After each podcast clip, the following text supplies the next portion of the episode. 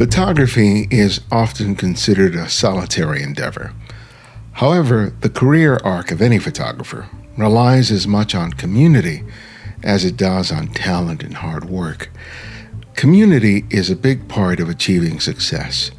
Yes, it provides important networking opportunities, but it's also a wellspring of encouragement and support. And that's the thought behind Black Women Photographers, which was founded by photographer Polly Irungu. With it, she's created a global community, an online database of black women and non binary photographers, which is becoming a valuable resource in the photographic world. This young photographer, who was originally born in Kenya, is currently a digital content editor at New York Public Radio, WNYC, where she is responsible managing social media for WNYC's and PRX's The Takeaway.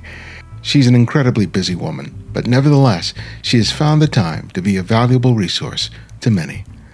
This is Ibarionex, and welcome back to the Candid Frame. Thanks for doing this. I really appreciate it.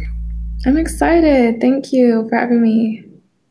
No, when I found out about everything you're doing, I was very impressed. I thought I was busy. oh wow! so many things, and I, I look at everything that you've done in your oh young life. Oh, God, I'm, I'm a lazy ass boy. Not at all. Oh man, far too kind. Uh, I don't even know what it takes to do a podcast. So thank you. Um, I do appreciate it. You know, just trying, trying to do my part in any way I can. So. Thank you. Well, first off, I want to start off with the, just talking about your beginnings. You immigrated with your family from Nigeria. Is that right? Uh, from Kenya. Kenya. Oh, my apologies. it's okay. I got Nigeria in my, in my head, but Kenya. No, the, Nigerians are everywhere. That is for sure. they have they are everywhere. Uh, no, but uh, from Kenya, yes. All right, all right. But uh, yeah, you were just four years old and you moved to Kansas? Yes, sir. Uh, why Kansas? You know, I still don't know. Um, I know my dad had a family, uh, a host family uh, set up, you know, before he came to the States. You know, you know, that helped him like get situated and everything like that. But yeah, you know, grew up in Kansas, you know, which granted i'm like of all the 50 states. But you know for me at least i was able to grow up in a pretty diverse community. Um, i grew up in a very traditional kenyan upbringing. To this day the only dishes I know how to cook are related to Kenyan, uh, like Kenyan dishes. Um, so you know, there's that you know, for me, it's like, okay, I spent time in Kansas, but then there was like my mom's oldest of 12. So we have, you know, relatives in like Missouri, uh, Chicago, um, you know, spread out across the Midwest and also in, in West Coast and then in Canada. So I was able to, you know, have all of that in my upbringing when I was in Kansas, which was nice. I grew up in uh, Los Angeles and mm. my parents are Dominican Republic. So there were Dominicans here, but they were all over the place. It wasn't mm-hmm. like living in Miami or New York where you have a real concentration right. of them. So I was really aware of my otherness because. I would be around, people would look at me and assume that I was just, I was African American. And the Latinos didn't expect me to speak Spanish and they would look at me mm. oddly. And it always just felt like, where do I fit in? Was that a similar experience for you? You know, honestly, it's funny you say that because, like, for me, yeah, because you know, as as you know, later as I got older, when I was still in Kansas and, and I hung out with like other Africans, I never felt like African enough at some points because you know I I came when I was like four. And when I came, I actually had to have a speech tutor. I mean, I didn't learn English until maybe I think six. It was really hard because I had, I like combined English and Swahili and Kikuyu, our tribal language, into one language that only my mom and my sister could understand for, for, for so long when I was, when I was young. I was like a baby, like only, literally only them understood me. And I had like speech tutor and all of that. And so, you know, eventually when I am older, like when I'm in my middle school and, and you know, then my first year of high school, really like in my middle school years, when I was hanging out with other Africans, it's like they all knew like Swahili and I did it. So I felt out of place. Mm-hmm. And then also, you know, when I did have like my outside of Africans, it's like my other just black friends and other friends in general that are Americans, them it was like there's a lot of cultural like things that I didn't understand until much later. A lot of just, you know, from TV shows, the music to the food, like a lot of things I wasn't exposed to unless I sought that out on my own or was introduced by, you know, friends who introduced me to that because my parents did know. It was weird at times, but more so, I guess, when I went to Oregon is where I realized, oh, I'm a little different. You know, you know, like because I, I joined like when I was what I could tell this later, but like fast forwarding to like when I actually uh, did my undergrad at University of Oregon, a PWI, and you know I was part of BSU and you know ASA, the African Student Association Club. But like a lot of times when I was at BSU, it's like I didn't know about the movie Friday. I didn't know about all these different staples that I I should have known. You know, just different cultural things like that. I also later, uh, you know, caught up on between then I was just like I thought I was I thought I was doing good until I realized there was a whole there's whole parts of you know American culture, Black culture, uh, you know like you know that I was missing out on because of my upbringing. So oh yeah, when someone says "Bye, Felicia," you go, "Do we, you know Felicia? Who's Felicia?" exactly. I was like, oh, that was hilarious. I didn't really understand why I was a thing until now. do you find that now, considering what you do, that that otherness is sort of an advantage? I think so. Actually, I think so because, you know, for me, I find that I can adapt to any community. You know, I, have lived in Kansas, I lived in Oregon, I lived in Arkansas, and I lived in uh, Virginia, the DMV area, and being exposed to all, all of those places right there are different communities. And now Brooklyn, which is huge, right? And so for me, I feel like I could really be able to like talk to anyone and everyone. And with the community, that I'm building, Black people are not a monolith, right? So all of them are so different in their own way. A lot of them have different upbringings and perspectives, and you know the next person right next to them don't have. So for me, you know, I'm learning from them. I think they're learning from each other. You know, it's still early, but I see that.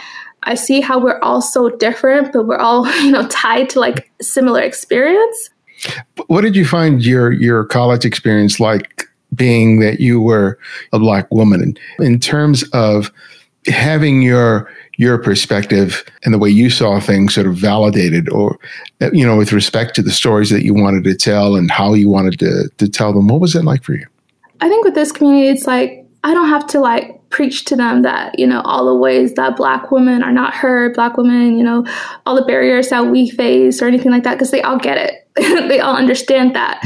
And you know for myself it's like I, I think now more so that you know i still find myself you know struggling to get that point across to everybody i sure i think people get it but i don't think people really understand the extent of it and so for me it's like at least with these folks, you know, I have that solidarity. I, we have that camaraderie. I mean, it's it's unfortunate that that you know different things like that is what brings us together because we all understand at one point or another, you know, we all felt at one point like for, you know, not feeling valued, not feeling seen. One person the other day, you know, tweeted that, you know, she felt like she's been screaming about black women photographers for years and no one has heard her, but then she feels like I'm able to give like her a megaphone to be able to get that message heard. And to me that's like huge. I'm like, whoa, I didn't realize it like that. The more I think about it, it's like it's just it, it's it really like what I'm doing is so simple because it's like I'm not the only one doing it, but at the same time, it's also special because of all of us who have been like brought together so quickly, like, and we're all recognizing the fact that we're not alone in our struggles. We're not alone. We don't, you know, we're not the only ones feeling this way, and I think you know for that reason, like I've been able to, you know, continue this because a lot of this work, I mean, as you know, is exhausting.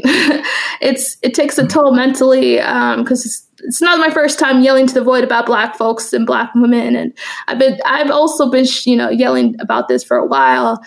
But now, for whatever reason, I feel like people are actually listening.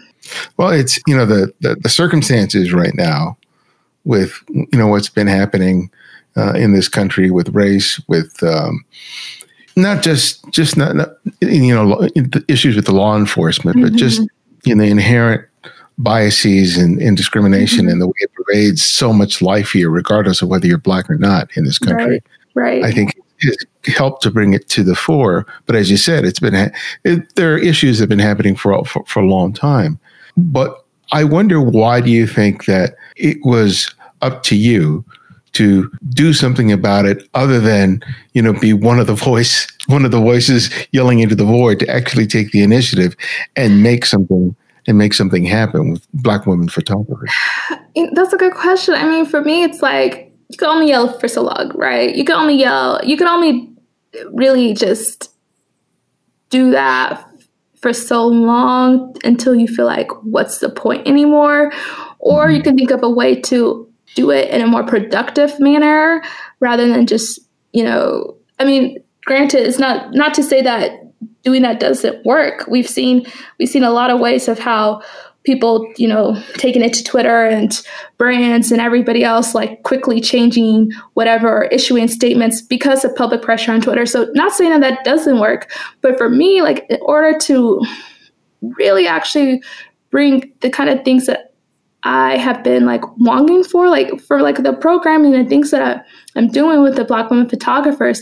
A lot of it's just things I wish I had. I wish I, you know, I wish I had more of a community. You know, when I was, you know, when I first picked up my camera, I wish I had other Black women I could turn to, other Black women I could like follow and talk to about whatever the case may be. And so a lot of that is just surrounded, you know, centered around like my experience, but also, you know as I've been doing this, I've been able to talk to more and more of them and hearing what they need and what they want. And, you know, for me, it's like, how can we take it a step further? Like, for me, it was like, okay, how can I, you know, seize on this moment where people are actually looking for ways to help Black people, looking, you know, for tangible, like concrete, you know, more than just retweeting or liking a post. Like, you know, people are like, how can I help? And I was like, hmm, you know, here's one way. Um, and so, like, the first thing I did was the the COVID nineteen relief fund um, because I do have a full time job. So for me, it's like you know I can take a step back and not take photos, and I'll be okay because of my job. I recognize that, and so that was like my first step of like organizing and really trying to take it a step further because you know you know for so long i've relied on other people to you know advocate and you know assume you know what I want. But I've realized you know while all these organizations are doing great work, I can't assume that they know you know what I'm looking for. Like I unless I make it known to them. Um, and a lot of people, you know, a lot of a lot of us is just like it can, it can be really intimidating. You know, how do you like reach out to an organization, say, I'm a part of an organization, but I'm feeling like this, and is there anything you can do to help me, you know, not feel like this? I don't know. It's like I don't know where I would have started, and I don't know like how I would have started that conversation, kind of thing. And so for me, it's like a lot of people just feel like they can just DM me questions at any time, and I'm like, great, because you know that's what I'm here for. Is I'm here to be like that resource, and and really just trying to take it a step further than you know just a simple retweet or them or people simply like following us. Like I want it to be more than that, and so for me, I guess that is just slowly like what I'm trying to do is really just try to capitalize on this moment for them and for myself, really. So, how are you hoping that that it's utilized? Because it can be used as like a, a, a one like a one stop resource for people who are interested in in finding photographers of women of women of color who are who are photographers. But mm-hmm. as you mm-hmm. mentioned as well, that you wanted to have a community where people could these people could dialogue tell me more in terms of what you're really hoping for for it to be and to, to, to grow into. Oh man, I'm just like I'm really like so excited about it because for me it's like it's grown so quickly, like, and it's literally been up for maybe a little bit over a month. You know, online the presence is growing, um, but really, so I've like when I'm like scrolling through Twitter and I'm seeing like you know these photographers interacting with each other i'm like oh my goodness like you know i can i mean maybe they knew each other beforehand but uh, some of them have told me that they are also using this as a way to network with amongst each other you know talk to and you know start those relationships with each other. So it's really cool for me like when i see you know one of them you know tag black women photo black women photographers to retweet something and i you know i retweet it it's I instantly like the first people to retweet are the fellow photographers. Like they're supporting each other's work instantly. And so for me, it's like more things like that. I also want to, you know, have like other programming events where I'm able to bring them all together um, on a more personal note. Just this past Friday, I was able to organize um, a portfolio review session because a lot of them indicated, you know, when they were, you know, filling out the form, I sent out to be included in the database that they would want their portfolio reviewed. So I just had the first session and was with Nikon ambassadors. And a lot of them, you know, were able to see each other for the first time. And it was like two people were in Lagos. One of the ambassadors was in Tokyo. Another one was in Australia. Like it was just so cool. It's like it's international community. And we all came together, you know, regardless of time zones to support each other, to really just being able to like share your work you know, for that alone people don't talk about how that alone takes a lot of courage because you never know how people you know may you know interpret it and react to it. And they all came together on zoom for the first time to get their work you know shared and talk to like someone in the industry for like who's been doing this for decades and you're you're able to like have that one-on-one time with them. So things like that is like where i want to continue you know to take it because I mean, a few of them had told me that was the first time they ever had their work criticized, ever, you know. And that's imagine like a writer saying they never had their work edited, you know. So for these photographers, it's like this is the first time they actually had that kind of editing, and it's huge, you know, to have that for you know your growth um, your long-term you know mentoring like in trajectory to even see like you know how you can take your work a step further. But things like that is what I want to continue to bring. And hopefully down the line is like also like more partnerships with brands and uh, whoever, you know, I feel like is in line with like the mission, I guess. I was able to just do one with VSCO. I shared that with 10 photographers. You know, they VSCO's having a Black Joy Matters campaign, and I pitched to them, you know, Black women photographers, and they immediately hopped onto it. And so for things like that is what I want to, you know, continue to bring to these women. So how how are people getting on on board here? Are they uh, are you reaching out? Are people finding you via social networking? How's, oh, how does it all work? it's a little bit of that. It's like, you know, Twitter's my favorite platform, so I'm biased. I'm spending a lot more time on Twitter, get, spreading the word. And so organically, it's getting shared there on Instagram and a little bit on Facebook. Recently, actually, we got a shout out on MSNBC's AM Joy show in the morning. One of the guests uh, gave a shout out to like what I was doing. And so that really helped, you know, get the word out there because I was like a national platform, right? That was the first time really like having that major exposure because I've, you know, I, have been able to have like a few written interviews, but those are to, you know, those certain communities of that whatever publication. And so for me, it's all been organic. You know, I don't have a budget for this. I'm just hoping that people, you know, see that, you know, how authentic I am about this and how authentic and, you know, how, you know, these women are about it as well. And, you know, just flock to that, I guess. Yeah, and I and I think one of the best things about it is that it's a it's a safe place in which these women to come together. Right. You know, photography is is always been competitive, but back in my day, I felt that that camp competition was often very cutthroat, just because there were so there was so few opportunities.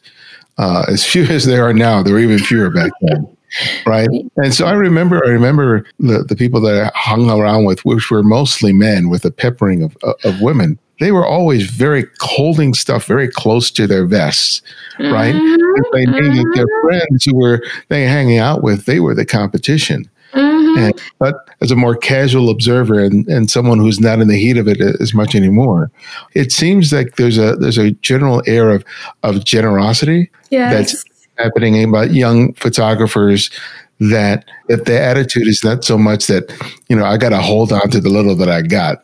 Right, right. No, exactly that. I mean, I think I think people are starting to realize there's enough room for everybody, right? Everyone can eat too. um, at mm-hmm. least I hope people are starting to realize that. I mean, at least this community, you know, that I'm building realizes that. I actually tweeted like a couple weeks ago, like, why is photography such a cool kids club? And then I was quick, quickly corrected that it's cool like men's club um, uh, because of uh, you know like you the reasons like you stated. Um, and for me, it's like I'm not gonna hold on. I mean, I don't know much. I'm very young in my career, but what I do know, I'm not going to hold on to that. Why would I hoard that information when I know I got it from somebody else myself?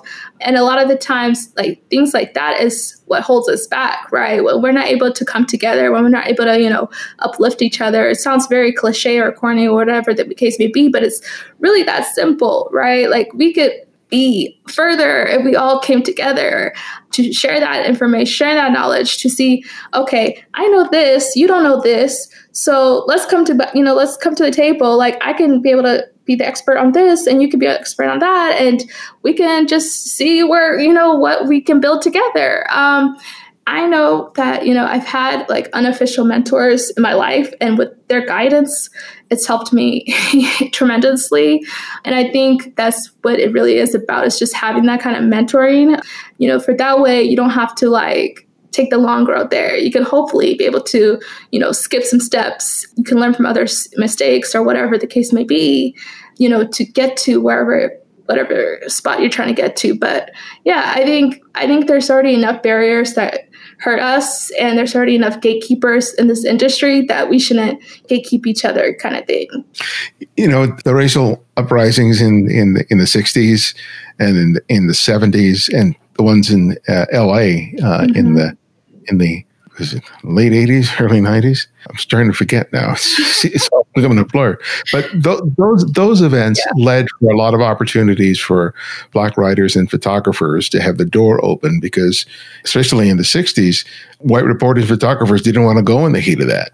Mm-hmm. And so they would hire these photographers who eventually, you know, found a way of being able to get their foot in the door. But the thing is, mm-hmm such such moments of unrest, though they do create an opportunity in the moment, the issue is always making it a lasting change. There's an opportunity now. So, how do you see this from your perspective as different from similar situations in the past? Ooh, I mean, that is something I've been pondering for. It keeps me up really late, and I honestly, because for me, it's like, like for example, the I mean, the COVID nineteen relief fund alone, like I saw those donations pour in quickly the first week. Slowly after that, it slowly died down. The you know, five donations turned into one donation kind of thing on a weekly. You know, so it's like I, I saw that in real time with that the the, the COVID nineteen fund. But I think for me, it's like it all depends on one. You know what I do like personally to keep that momentum going. Like if I make it clear that, you know, we're not going anywhere and that's how I've been communicating kind of thing, like we are here um, and we have no plans of going anywhere. Um, and I think people are, are realizing that I think some people have, you know, had those like internal conversations with themselves that maybe they felt like they were complicit in the past that, you know, maybe they do support for a certain time frame and then when the headlines or whatever, you know, fades away, so does their support. And now I feel like more people have at least privately told me that, you know, they are here for the like the long game. They are here, you know, their their invitations to help don't expire kind of thing. And so that has been encouraging. I also feel like you know these folks in the community they they also feel like charged up in a way that you know maybe they're feeding off each other's energy or whatever the case may be. But i think a lot of them also realize that now they have this voice and now they have a platform of this platform willing to listen and amplify their voice so they're they are going to continue the work themselves you know regardless we you know have been doing the work and we're going to continue doing the work. It's just hopefully that everyone sticks around and you know supports us in this journey because for me it's i know it's i know you know like when they say it's like not a marathon you know it's not a sprint it's a marathon kind of thing like that's how i feel you know.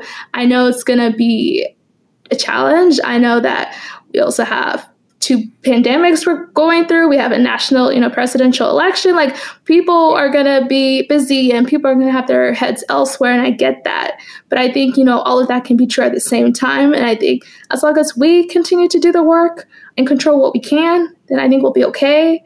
You know, I'll keep sharing privately, like spreading, like I've I've shared this, the link to the site to hundreds of people. Like, I'll keep doing things like that. I'll keep checking in. Like, for me, it's like I want to be able to like pop into somebody's inbox, like, oh, by the way, you know, you said you don't have the hiring capabilities right now because of COVID. Okay, so it's like two months later. Is your situation still like that? Like those are like the different things like I plan on doing, you know, yeah. to remind people that we're here. And you know, you said you couldn't hire then two months later, like, okay, it's a new quarter, fiscal quarter. Like a lot of these brands and organizations will have money, you know, a budget, you know, starting like October, November. I'm going to be in their inboxes like, hey, y'all, I know you guys just had your budget planning meeting. you know, things like that is how I hope to, you know, keep the fire going, I guess. And I think that's something that, that any freelancer, regardless of their, their race, their color, right. You know, has to have an understanding of because just waiting for someone to, to give you an opportunity sometimes is just not enough. I mean, you may have given, you may have met them once and gotten your business card, but um, there's a lot of hustle involved. Oh, and yeah, sometimes just... you gotta, sometimes you got to make yourself a little annoying just so you can be remembered. Not yes. to the point that you people, you know, want to, you know, drown you in a pool, but you know, because when an opportunity comes up, there are certain names that come automatically come up and you just want to be one of those names that comes exactly. up. Exactly. I mean, no, exactly that. Eventually, you know, I'd, eventually I want to be able to have more people, you know, privately speaking, you know, for us, advocating for us in rooms that, you know, we may not know about. That's, you know, that would be the goal. But for, until then, it's like you said, I'm going to do my part to try and create these opportunities, you know, like, because we can't wait. We can't, you know, wait for someone to do it for us. And so, yeah, I think it's all of what you said.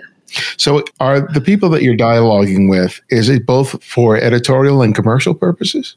Yes, uh, it's a lot of editors, a lot of like creative directors. I'm also talking to people in like fine art and whatever spaces, really just anyone who would appreciate or have the need to hire a photographer is who I'm dialoguing with. Mm-hmm. Um, also, just a lot of different brands who may only think about these kind of initiatives during like Black History Month, Women's History Month, like things like that. the people uh, who've also a lot of brands who've recently put out a Black Lives Matter statement are people who I've reached out to to see you know how much do Black Lives Matter and you know like cut a thing to them, um, seeing where they are in terms of their internal like you know we we dedicate whatever. Like, I'm also reaching out to those people, you know, to see if you know if it's not too late for us to be a part of those conversations that they having, you know, internally to support the Black community.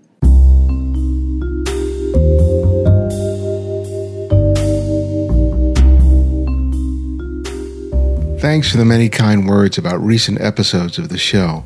I was especially pleased to hear the positive response to my conversation with Duane Michals.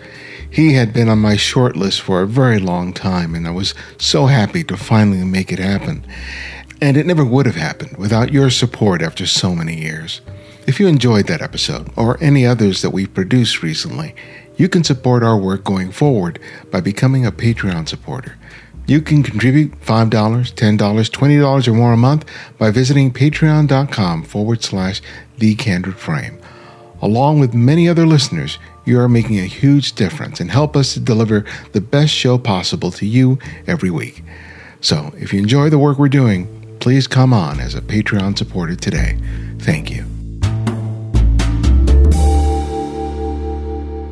You know, I was reading an article yesterday, and I, I wish I could remember uh, specifically who it was, but it was it was about a black woman who was working for a company, and she uh, had left the company. Oh, it was a public a PRX. Mm, uh, yes. I don't know if you had a chance to read the, the article, but a woman of color uh, who had worked there had left, and she had left this, uh, wrote this letter uh, which was released publicly. Um, she left for a variety of reasons, but one of her mm-hmm. concerns was that she was being paid uh, appreciably less than uh, than other people in her business, even though her work was, if comparable, if not more so than her peers. Mm-hmm. And she had to go through hoops in order to be able to even get a raise at some point in order because mm-hmm. she had to prove her worth. And I think right. that that is something that experienced a lot by women, but especially women of color. And I think in the world of photography, it's no less an issue. In terms of the dialogue that you're hearing, I think I'm really curious to hear about dialogue about financials, about really working for what you're worth, getting paid what you're worth, and not simply being seen as the less expensive option just because people think they can get away with it. So tell me about these kinds of discussions that that the you know that your circle of, of photographers are, are discussing because I think it's an important one, especially now. Oh, it's huge. It really is vital, and I don't think we can talk about it enough. Um, you know, as part of a large group, two questions of two of those, some of those questions came up. You know, in my last, in like in the portfolio review session, I was mentioning like I think the first 15 minutes was Q and A, and like we spent 10 minutes talking about like financial literacy and like financial like you know how do you know how to charge? Like when do you like up for your pricing and that things like that is what some of the questions that were posed to these ambassadors. But you know those are the kind of like larger you know themes that i'd want to do more programming around to see you know how i can help not just like not just bring this all to their attention because it's not it's not something that they don't think about constantly. It's not something that they don't already know. It's more so of like actionable things like to actually like say like this is like something I can take away from it and, and can imply, you know, like apply to my life right now, kind of thing, is what I'm hoping to be able to do in the near future. Haven't started doing anything with that with regards to what you're saying. But I've been following like those conversations. I read that letter, uh, that that woman's letter today, actually. Um, so you know, for me, it's even myself. Like those are things that I've struggled with I can already, I can probably assume I've been underpaid in other situations. And I know as I first started out, I was like, oh, am I charging too much? Oh, or do I lower my rate for this person because I don't want to miss out on this gig? Or, you know, I've had those conversations, I've had those issues in my own work. And then I realized that I really just have to set a, you know, a set a standard for myself. And whatever my standard is, I can't lower it and so that is just how I've been able to move in the maybe the last like three, four years. But it wasn't easy, right? Because you always feel like you always feel like you're missing out, or you always feel like, oh, maybe I should have just done it because of the money. Like, but then it comes out of habit, and then you you will if you keep changing and bending to whoever, you'll you'll never stop bending. And so I realized that I need to you know have my own like guidelines, my own whatever, my own set of rules that I followed, uh, realized what my worth was, and that people will people will pay. You know, people pay the Kardashians for whatever they're selling, so people will pay. you know, like the Kardashians can put out whatever, and the people will pay whatever price. People don't question their price for whatever things they're selling. So if people aren't questioning that price, if people don't question, you know, the price of their favorite other brands and whoever, they shouldn't question my rates and my price either, right? And as long as you communicate that to your friends, especially your family, you know, you have to communicate that to everyone around you first and let that be clear that this is my rate this is my worth there's no family discount there's no there's no you know i always see a lot of friends always post like if you can pay for like like I said the Kardashians because I don't know. I think I probably read something the other day about Kim but like if you can pay for whatever you can pay for my brand you should be able to support your friends first. And I think there's some truth to that right? We don't we don't tell Beyonce to lower her price for her concert tickets. We pay whatever her price for her concert tickets are and we attend the show. And so you attend the show. I don't want the BeyHive to attack me okay love Beyonce but I, my point is, is that Beyonce has her worth, you know, yeah. known to the world, and we respect that.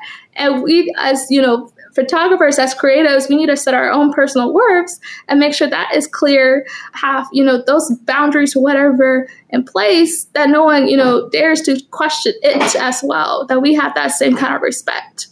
Yeah, that that has been a long issue for photographers since say since the day they invented the camera. like and, yeah, exactly. Because now there's the iPhones. The iPhone 11s could do some great work, but it's not the same. But a lot of people feel like, oh, I could just do it myself. You know, it it, it really does hurt us in a way, but here we are. that's that's the importance of being able to sort of, like you said, establish your value. Mm-hmm. That you mm-hmm. bring a unique skill set. And right. I think that's especially important for photographers of color to recognize because unfortunately there are some people that saying, well, if you don't want it, then I got another brother and sister who'll take the job, you know, for exactly. the pennies. And it's like you have to go, that may well be the case, but that doesn't mean that I have to compromise what my worth is in order to secure the job. Right. And that can be a hard and that, that can be a hard choice when you're just trying to pay the bills, but it's mm-hmm. a very mm-hmm. slippery slippery slope, which is one of the reasons why I think it's so important that you're creating the kind of community that you are creating so that everyone can sort of dialogue and go, hey, no, this is, we're all in this together and we can't be cutting each other off at the knees because we're just right. injuring ourselves in the long run uh, right. and being that. You, you you accomplished a lot in in your in your young years, and I was reading all the accolades and things that you had done. And uh, one of the things that struck me is that you gave credit to your mom because you saw her, you know, really struggle a bit, you know, when you were coming up as a kid. And I wanted to talk about that. You know, what did you see happening with your mother as you were growing up that sort of affected the way that you look at yourself and your career now? Oof, man, how much time do we have? honestly, honestly, you know, it's because like, you know, when they, they say like, I think it's like women or black women have to work twice as hard kind of thing to be, you know, things like that is what I saw with my mom. I mean, not just twice, like four times as hard to even be on the same like playing field as her peers that, you know, we're not black, we're not immigrants. Mm-hmm. you know, when my first, my parents first came to the States, they had heavy accents, right? That a lot of people already uh, discriminated against based off of that. You know, people now now it's more so of like your name on your application, and then they, when you when you show up to the interview, people are surprised. Like I've had that happen a few times myself. Like my name is Polly, and so maybe oh, they're assuming maybe they're assuming a, you know a young white woman, but no, here I am, a black woman. you know, but like it's it's the same with them. It's like you know, and and long another conversation is like you know partially you know why I was named Polly kind of thing. Uh, you know, we're giving these names to try to make it easier. I have an African name uh, outside of my, you know, my American name. So, mm-hmm. but you know, seeing her, you know, I mean, they came here with nothing, as most of us did. Uh, there was not a level playing field with that, um, and so you know, working three, four jobs. Um, commuting. I remember times when, you know, she was studying when we were in Kansas, at, you know, at the university and we were in the library with her, right? just hanging out with her as she was, as she was studying and just getting, uh, you know, her higher ed degrees. And we were there alongside because, I mean, childcare and all this other stuff, it's expensive. For me, I think it's a part of the reason why, you know, I do try to go so hard, I guess, why I feel, you know, I I see how ambitious and how, you know, I've seen how my mom has had to advocate for herself. And so um, for me, I just try to do the same um, because, like we said, you know, no one's going to do that for us. And so for me, it really, I guess, is this the reason of why you know people always talk about your purpose and why and you know that is part of it uh, for me um, and so they you know she can do all of that with, you know, literally nothing. Uh, I'm fortunate to actually grow up with stuff, with something. Uh, mm-hmm. and now, even more so, I grew up in the age of social media when I feel like everything is like at my disposal. If I want to talk to someone in Lagos, I can. I can be able to like do that instantaneously, right? That is what she didn't have. And so for me, it's like, I don't know. I I've, i know there's barriers to whatever for myself still, but I mean nothing close to what she went through, nothing close to you know what you went through as well. You know, in your career, I'm assuming, and so for me, it's it, it really it really just feels so simple as to why you know why I have my drive, I guess. Hmm. You know, you you mentioned how you use Twitter a lot, and right now you work for a public radio, and mm-hmm. uh, you you uh, serve their their I guess their marketing in terms of multimedia, not multimedia, but uh, in terms of social media. Right, right. right? So you you are you could t- probably teach me a class. I'm ready to teach master classes in social media. Yes, I can. I know. So you know everybody's on it, but I, I, can't say that everyone knows how to use it, mm-hmm. especially people who are creative. So what how can you school this old man in terms of what I'm doing wrong and what, and what I should be doing? Oh man, that's a good question. I think this applies to anyone, not just all the old mans listening. I think, you know, I think personally it's like, okay, as soon as you establish what you want, like what are you looking for? Like what audiences are you trying to reach? Who are you actually trying to communicate your message to? What is your message, first of all? But that's another conversation. But, you know, as soon as you establish who you're actually trying to reach, I think that's the first step because a lot of people they just hop on, oh now there's TikTok. I need to have a TikTok. I need to be on TikTok. I'm like, but for what reason? Like, is there an audience there that you're trying to reach? Like, does it make sense to your brand, or are you just on there because it's the next current wave? Because there's always going to be another wave. There's going to be something else after TikTok. Before TikTok, there was Vine. So there's always going to be something, right? Uh, we saw quickly how Snapchat rose and then quickly fell, right? So you know, you really have to be able to think about what you're looking for and what you want. Like, what are you trying to get out of these different platforms? Uh, for myself, you know, Twitter is like, like I said, my favorite because I'm able to, you know, I get the news. I'm able to actually like search hashtags and you know find communities that way. Um, oftentimes, I use Twitter Advanced Search and I search like black photographer and see what populates black women photographer see what populates um, and that is just like one hack of like like I know what I'm looking for. I'm looking for other black photographers, black women photographers to, you know, communicate with, to interact with, to, you know, network with. I know I'm looking for photo editors, so I literally search photo editor, and a lot of these people have that in their bio. And so I, mm. I was hmm. able to put photo. I was able to put a global list of 90 photo editors in like 10 minutes. Uh, I was able to reach like an international list just because I searched photo editors uh, a lot of these folks have it in their bio. It all populated and i made a twitter list that now is a public resource to everybody you know who follows black women photographers. They can just look at our list and they see photo editors is one of the lists that i've created and, and, and literally in 10 minutes. Uh, just because you know I, I know what i'm looking for. Um, i know the different tools that twitter provides and i just use them you know to my advantage in that way um, and then to what we were saying, I don't hoard that information. I shared it. Like it's literally like 90 photo editors from across the country and, and, internationally. And I also have a list for creative directors. I have one for director of photography and so on. Because it's like I'm very clear, you know, the targeted audience uh, for myself and for this community. And so once I have once you have that established, I think it's the rest falls to place because the rest is just like it's just your voice. It's just your brand. You're just like whatever you feel, you know, whatever your voice is. Once you have a clear voice, people will flock to that. You know, the rest, I guess, falls into place. You know, with the different things that you're you're, you're doing, there's a lot of stuff that can lock you onto a desk. So, oh, trust me. Uh, so, so, what's happening with your your photography? Oh, yes. So I mean, it taking a back seat right now.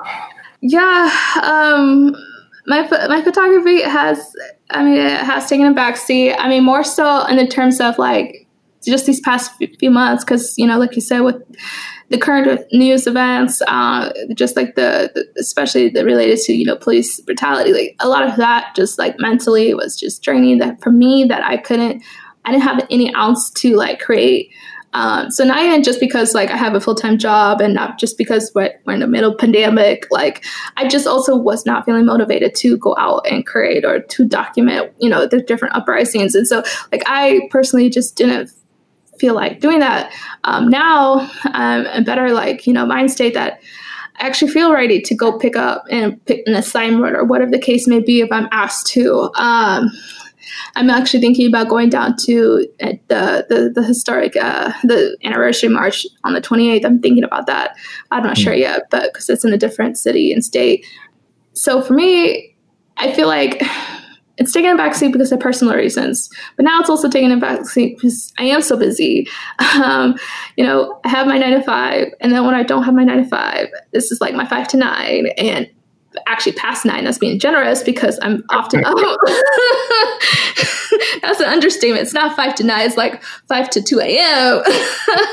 because, like I said, like you know, all of these folks are not just U.S. based; it's international. So, like, I'm posting in different time zones, kind of thing. With that kind of thinking in mind, like, I don't want you know someone in London to think I'm only I'm only gonna have tweets, you know, for the American folks. Like, no, it's like I, am trying to like spread that wealth, and eventually, I feel like as time goes on, I'll have a better system in place. Like, I'll actually schedule my tweets in advance or whatever the case may be for like Black women photographers. But right now, it's literally just whenever I have my phone and I tweet, I, whatever. It's like how I'm going by it. Um, so I don't know. It's it's it's always hard. I think everyone has held, has had that struggle of finding a balance, the life work balance. I think everyone has had that, regardless if they're building a community or not. Um, and so for myself, it's trying to find that balance. I've been able to, you know, take daily walks. Minus today because of the VP news. I, I, didn't take my walk today, but I've been able to take uh, daily walks. I think I've only missed twice outside of today for the past month and a half, which oh, is huge. you know, it's it's like that was like huge for me. Like I'm actually committed something to myself. Like I I have set a time, an hour for myself every day. Uh, you know, to try and find that balance. Uh, granted, I should probably schedule in more than an hour, but it's a start. you know, got to start somewhere. So, you know, that's where I'm starting to find that balance. Um, and within my daily walks, that you know, I've, I've been taking like iPhone photos of like you know things I've seen, like the you know just the trees and the water, like and, and actually been tweeting out like balance. You know, like tweeting those photos out. So that's like the only like photography I've done lately. But I think also you know, since we've all been forced to slow down, I've also reevaluating like the type of work I want to do moving forward. Um, and so for me, it's like, I don't want to just go out and pick, you know, for the sake of it, especially trying to be more thoughtful and intentional because we're dealing with this pandemic. So, you know, for me, it's also, I'm okay with having that backseat right now as I continue to think about what I want to, you know, do uh, moving forward. Uh, I would really want to be, you know, be thoughtful and create meaningful work. And so, what does that mean for me personally? And how can I achieve that uh, during a pandemic? Is like what I've been, you know, thinking about. And so, I think for all of those reasons, I'm okay with having my photography take a backseat um, because I, I, know what I'm doing is much bigger than that. And so, um, I'm okay. I'm, I'm at peace with it right now. Well, my last question that I ask each guest is I ask them to recommend another photographer, and it can be anyone someone you've long admired, someone you recently discovered. So who that one photographer be and why? Oh man. I just immediately like had like 20 like okay, um in terms of like what we've been talking to uh, talking about I'll, I'll recommend uh, Alexis Hunley she's a black queer female photographer based in los angeles uh, california uh, she actually created a, a I want to say like 10 slides uh, that for Black photographers and really just any creatives to use as a resource because she's one of the photographers, Black photographers who've been bombarded with requests uh, to do free work. Some of their, you know, some of your favorite brands and organizations and outlets have, you know, approached her to document like different, you know, the, you know, the protests and, you know, and do other things for free uh, for the sake of exposure. And so she created a, a resource on, uh, on her Instagram, and she has it as her pinned tweet of like slides of how to like politely tell all of these, you know, brands no, uh, I'm not going to, respectively, I'm not going to do free work. And so that's what she did, I want to say, like last month, because, you know, we were still really, I mean, we're still in the thick of it, but she was, you know, getting just so many requests. And it's like, uh, like we said earlier, it's like a lot of these photographers, a lot of people don't know when to draw that line of what they say yes and what they say no to. And you know it's really exploited exploitative of these you know organizations to ask us to do anything for free in general but especially during this time. And so she created that as a resource because you know you know, a photographer who may feel like, you know, they have to say yes because they don't know when the next opportunity will come around, that kind of thing, you know, it's unfair. it's really unfair that what they're doing. Uh, and so she created that and it's amazing. Her work is so amazing. Um, yes, that's my one photographer. And that sounds like a damn good one. no, Ollie, thank you so much. It was a pleasure. Uh, thank you. I'm, I'm truly grateful for your time.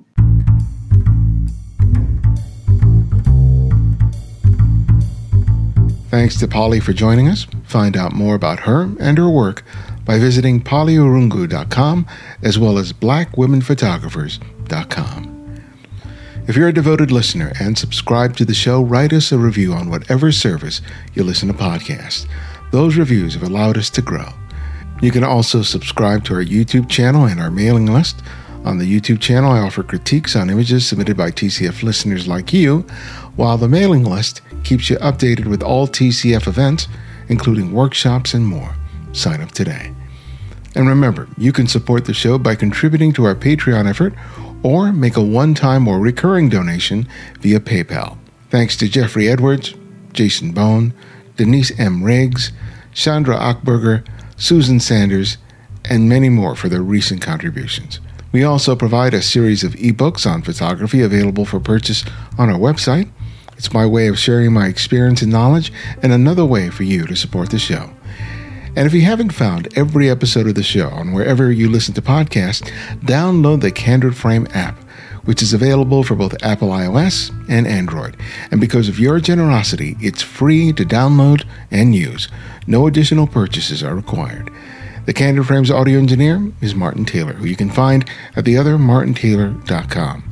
The show's senior producer is Cynthia Parker, and our music is from Kevin MacLeod, whose royalty free music can be found at Incompetech.com. And this is Ibarionex, and this is The Candid Frame.